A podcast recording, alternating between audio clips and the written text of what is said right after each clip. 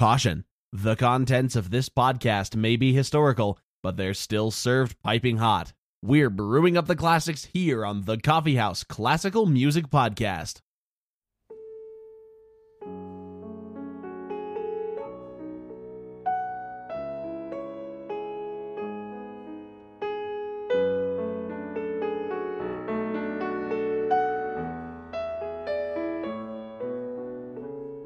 Hello and welcome to the Coffee House Classical Music Podcast.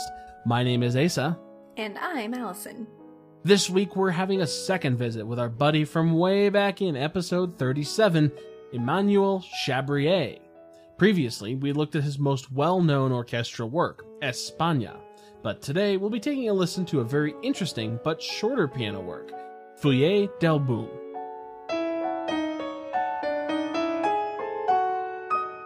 Now, since it's been a bit since we talked about Chabrier, here's a quick bit of bio.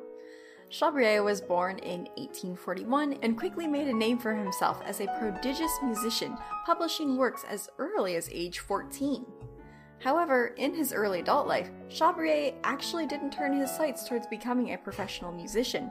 Rather, he had lawyerly aspirations and initially started college in law school and he's one of the few composers we've talked about who went to law school and actually finished. He was very good at what he did and quickly became well respected within the field. But music remained a favorite hobby, and he continued to play and write in his free time. However, in 1879, Chabrier became aware of the great Wagner's music, and then there was no turning back. He aspired to write great works as well, and actually ended up making a complete career shift to be a full time composer. And compose he did with great success. He became immersed in the Parisian avant garde scene. For years, he had been friends with the Impressionist painter Edouard Manet, and now he himself could become a well known leader of this Impressionist world. Also, prior to leaving his law post, Chabrier had many opera attempts and aspirations. And now, with his whole life dedicated to music, he really had a boom of opera production. Chabrier's Spanish flair began to show during this time as well, of course, notably with España, but many of his piano works also feature a Spanish influence.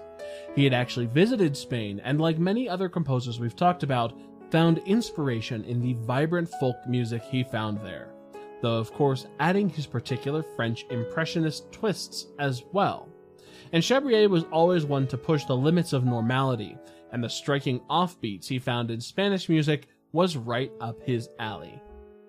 Chabrier was sort of like Satie in a way. Maybe we should actually revisit the absurd world of Satie as well in the future. Absurd it was.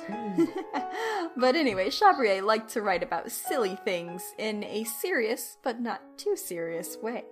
For example, though he did well writing the more serious topics in his dramatic operas, his small songs often took on a humorous note, such as his Villanelle de Petit Canard, which describes anthropomorphized ducks that are stately marching around the countryside. Regrettably, once turning his life over completely to the musical arts, Chabrier only had 14 years of musical life left. In his later years, he suffered gradual mental and physical collapse. His masterpiece opera Gwendoline was premiered while he was still alive, but due to his mental fog, he sadly didn't realize he was hearing his own composition. He died in 1894, but left an extensive collection of masterful French Impressionist works behind. And now moving on to today's piece, Feuillet d'Album. This was part of a large set that was actually published posthumously. Chabrier seems to have initially wanted this whole set to actually contain around 20 small pieces, but in the end, only five were ever produced before Chabrier went into his retirement. The piece itself was meant to be published in a monthly magazine to be accompanied by some sort of artistic image. The title itself translates to an album leaf, which could be interpreted as a page from an artist's sketchbook. And the description Chabrier gave for the desired image was, quote, Blonde and very pale little girl, dreamy and tender, that's the feeling. So while we hit you with a lot of theory in our last episode, We're going to go a little more easy on this one and delve into the ever evolving emotions evoked by this little piece. We open first with this little A theme.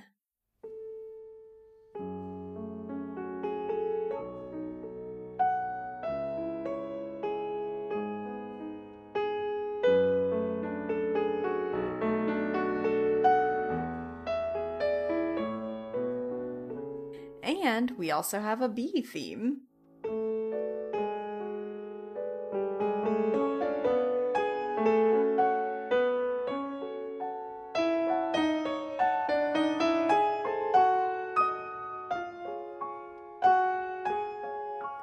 And finally, a slightly different rendition of the A theme.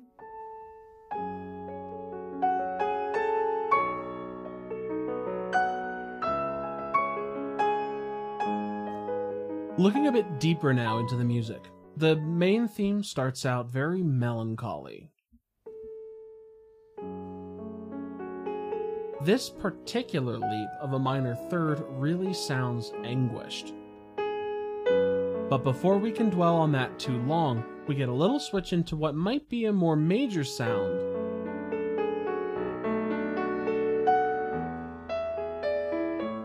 before resolving back into our minor melancholy once again.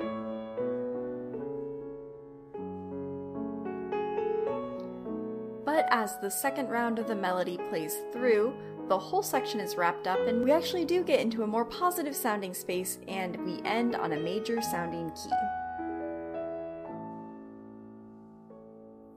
Now, during this whole section, Chabrier has been using upward arpeggios.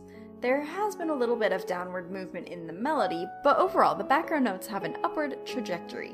Now, keep this detail in mind for later. But first, on to the B section.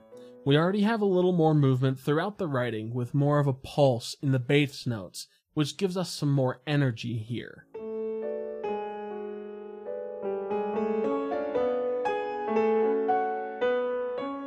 We also get those hallmark impressionist sounds, the intervals of sixth and fourths.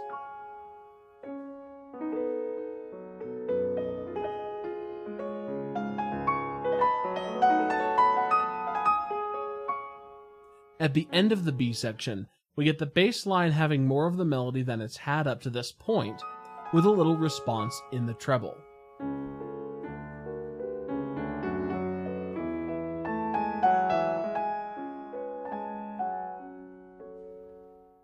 And this sounds like it could be the start of a new section with a whole conversation between the treble and the bass. But rather, I think it's a standalone idea, just a single question and answer before the music moves on to our final A section. Though this is definitely the same melody we heard at the beginning of the piece, this A section sounds different. For one, the background notes are triplets rather than the duple eighths, but also they are moving downward this time instead of upward.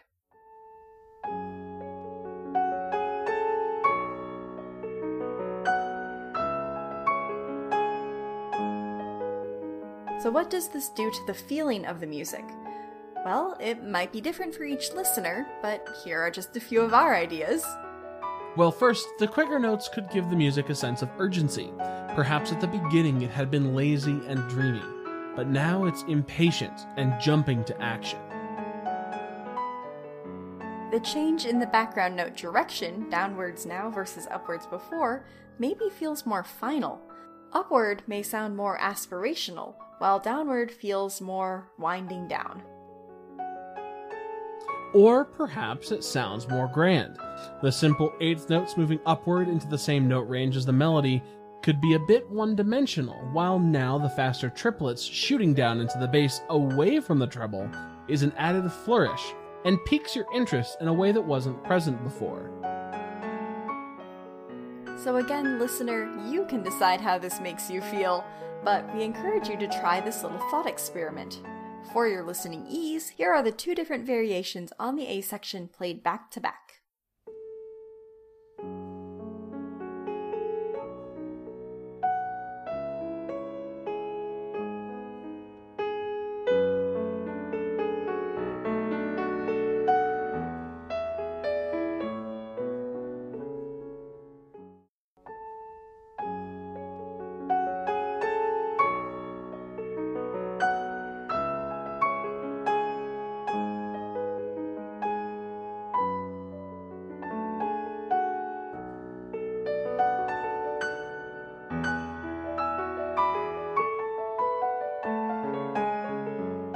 Thing Chabrier does in this final A section as we are rounding out to the end is add more flourish in the treble melody itself.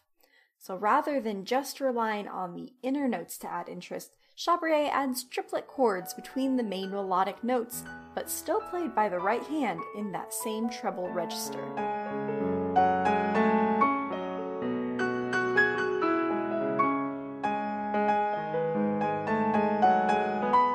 And to round it all out, Chabrier ends with a cute little flourish. It's so cute it's almost cheesy.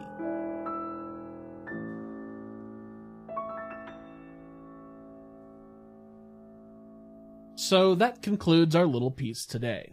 Though it was short, we hope we were able to demonstrate that with some careful listening, you can pick up on subtle differences a composer chooses to add and think about why. Chabra Y? Chabrier or Chabrier? and speaking of Chabrier, if you liked today's episode on Chabrier, make sure you Chabris stay by liking and leaving reviews on Apple Podcasts, Google Podcasts, etc., etc., wherever your podcasts Chabra play. For the Coffeehouse Classical Music Podcast, I'm Asa. And I'm Allison. Thank you so much for listening. Feuillet d'Album was performed by Peter Bradley Fulgoni. You can find the Coffee House on Spotify, Apple Podcasts, Google Podcasts, or wherever you get your podcasts. Be sure to rate, review, and subscribe. Follow us on Facebook or Instagram. Email us at coffeehouseclassical at gmail.com.